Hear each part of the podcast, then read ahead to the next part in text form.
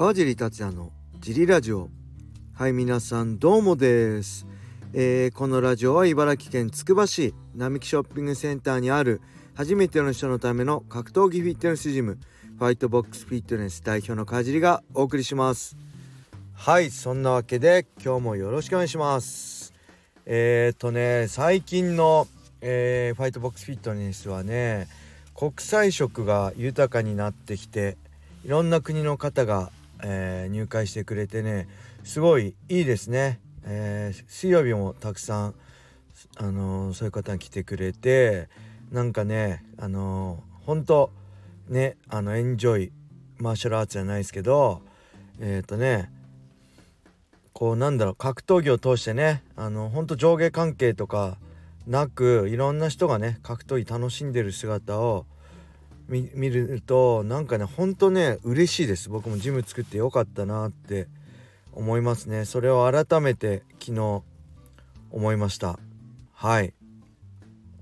そんな感じで、えー毎日過ごせてすごい幸せだなと思いますね。なんか日常って当たり前のことすぎてあんまり幸せだなって感じないことも多いんですけど、えー、と僕結構ねこう大きな怪我当たり前のことが当たり前じゃなくなることはねたくさんあったんですよね。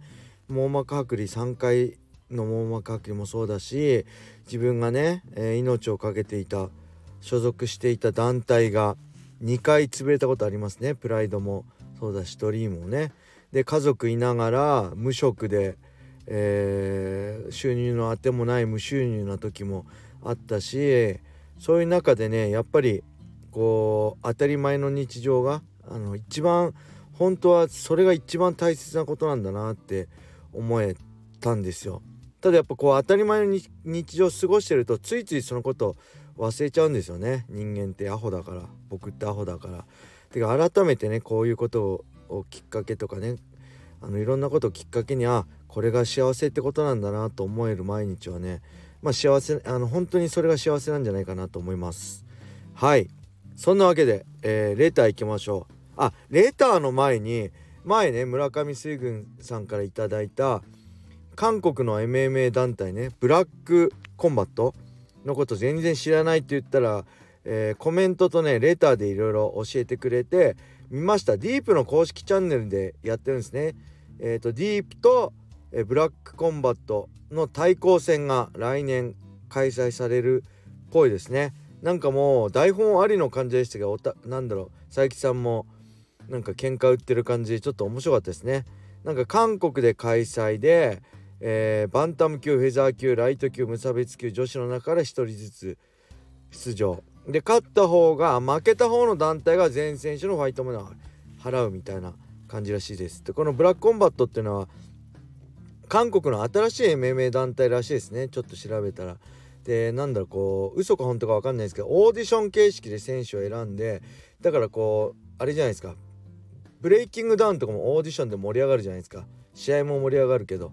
えー、なんだっけ。なんとかファイトクラブもそうだったじゃないですか。昔 TBS やってた。ガチンコファイトクラブ。それと一緒のって一緒ではないだろうけどそういう感じでオーディションからやって結構盛り上がってるらしいですね。はい。ちょっとそれ以外は分かんない。んでちょっと楽しみです。えー、そんな感じで。あ終わっちゃいけませんね。レターでしたね。レター行きましょう。えー、川尻さん。あこれギフト付きレターいただきました。ありがとうございます。えー、ゼンさんですね。川尻さんこんばんは。ゼンと申します。自分はドリームの頃からほぼ全ての試合をチェックするほどの川尻ファンです。そんな自分が一番好きな川尻ムーブはバックを捉えてからの木村ロックで上を取り返す瞬間。確かアリ戦とグイダ戦で出てきましたよね。あの技を使うようになったきっかけや思い入れなどあったら教えてほしいです。これからもラジオと解説、えーそしていつかグラップリングでもいいので試合見れる日を楽しみに待ってます。笑い。はいありがとうございます。ギフトありがとうございます。嬉しいです。そしてこのこのね前さんが一番好きなムーブっていうのはこうバック捉えた状態から片手をねアームロックに捉えて、えー向き合いながら引き込んでアームロックの形に取るってやつですね。いわゆる桜庭ムーブですね。一番有名なのは桜庭さんが、えー、ヘンゾ・グレイシーと、えー、あれですね。何球場だっけ？埼玉の西武ドーム？西武ドームでしたっけ？でプライドでやった時に勝った技ですよね。ヘンゾ・グレイシーの肘を脱臼させて。これはね、えー、なんだろう。まあ得意といえば得意ですねよくやりますね。そうですね。アリ・アブドゥルカリコフ来陣でのえー、2019年7月でのねアリ・アブドゥル・カリコフ戦と USC の2014年4月かなのクレイグイダー戦でもやりました。あとヨアキオ・ハンセン戦でもやってたかな2011年の9月のフェザー級転向第一戦でも。これ好きなムーブでえっとねもともとはねやっぱ U インターとか U の技ですよね。あそこから切り返して、えー、アームロック取るってでもちろんやっぱ桜庭変ゾとかそういうのを、え意識してますそれを見て練習で真似るようになったりしてあと使いやすいですねバックからえー、っと結局バックから逃げても、えー、スタンドで向かい合う状態になるじゃないですか。でバックから向き合っても、えー、と結局組まれてる状態で自分が不利になるじゃないですか。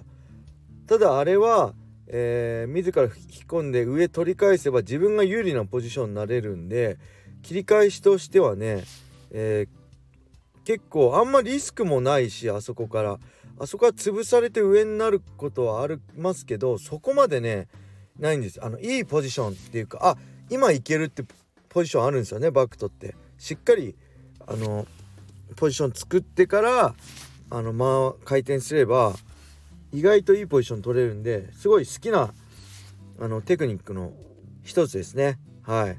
あのバック取って悪いバック取られてすごい悪いポジションなんでそこからの切り返しとしては一番なんだろう効率がいいっていうか、えー、不利な状態からすぐ自分が有利なしかもかなり有利なね下手したらそのまま1本取れちゃうぐらい有利なポジションに移行できるんでこうカウンターの技としてはすごい好きだし僕は使いやすいなって思って好んで練習からやってますね。で練習で結構やるんでえっとねバック得意な人多いんですよ。あのー、チーム茨城。えー、まあ岩さんはバックキープバックうまいし岡野とかもうまいしやっぱりねバック取られることあってでそこからの切り返しでどんどんやって練り込まれたかなって感じです。はい。ありがとうございます。それではもう一個いきましょう。梶さん小林さんこんばんは。ウォーターポーでございます。茨城県は車がないと生活できないと言われています。おそらく川尻さんも日常的に車に乗られていると思われます。そこで質問です。川尻さんは事故に遭ったことがありますでしょうか？私の車あ私の妻はよく事故に遭うのですが毎日車を乗り回していていい加減にしてほしいと思っています。事故に遭うというか2回突っ込んで1回は中国人に突っ込まれてました。そのため自己対応は手慣れています。えー、笑い川尻さんの奥様安全運転でしょうか？運転苦手な人は極力運転しないでほしいですよね。事故のない世の中を願っております。それではまたね。はいありがとうございます。えー、と僕はね事故あったこともあるし事故ってしまったこともありますね、えー、ぶつけてしまったこともあるしぶつけられたこともあります。えー、ね本当に良くないんですけど、え、ぶつけちゃったことありますね。すごい反省しました。でそれからあんまりねえー、まあもともと飛ばさないんですけどもともとあんま60キロの道僕60キロぐらいしか出さないんですよ。急いでない限り。あんまで急がないんですよ。余裕持って出発するんで。なんであれなんですけどで車間距離もね開けるようになったし赤信号で止まってる時も車間車間距離ねえー、1台分ぐらい1台分はいかないか半台分ぐらい開けるようにしてます。はい。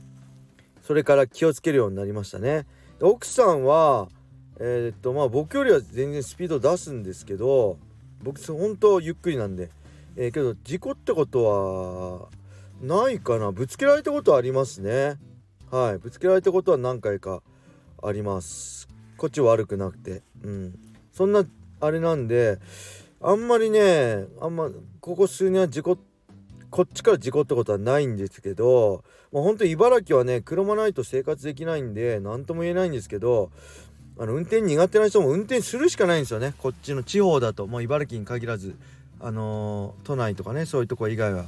だからほんとなんだろう丁寧な運転心がけるしかないんです。格闘技と一緒ですよね。丁寧にやらないと相手怪我させてしまうんで打撃でもグラップリングでもね。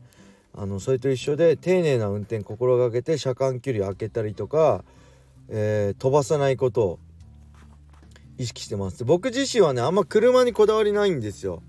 今アクア乗ってんですけど別にいい車に乗りたいとも思わないし例えばね宝くじ1億円当たっても車は買い替えるとしても多分もうまたアクアでいいかなと思ってるしあんまそういうの全く興味ないんですよ。で車自体ね、えー、別にぶつけても気にしないんですよ。僕車って物を運ぶ人を運ぶものだと思ってるから別にで人にぶつけちゃダメですよ。で何かを壊しちゃダメですけど例えば、えー、ガードレールにぶつかったとかあとほら田舎だとさ木とか結構ギリギリまで出ててガサガサガサってあの細い道通る時となるんですけど傷ついちゃったりするんですけどそういうのもね全然気にしないんですよね。あのバンパーへこんだりとか。自分が怪我しなければいいやっていう感じだしで他他人に迷惑かけなければね。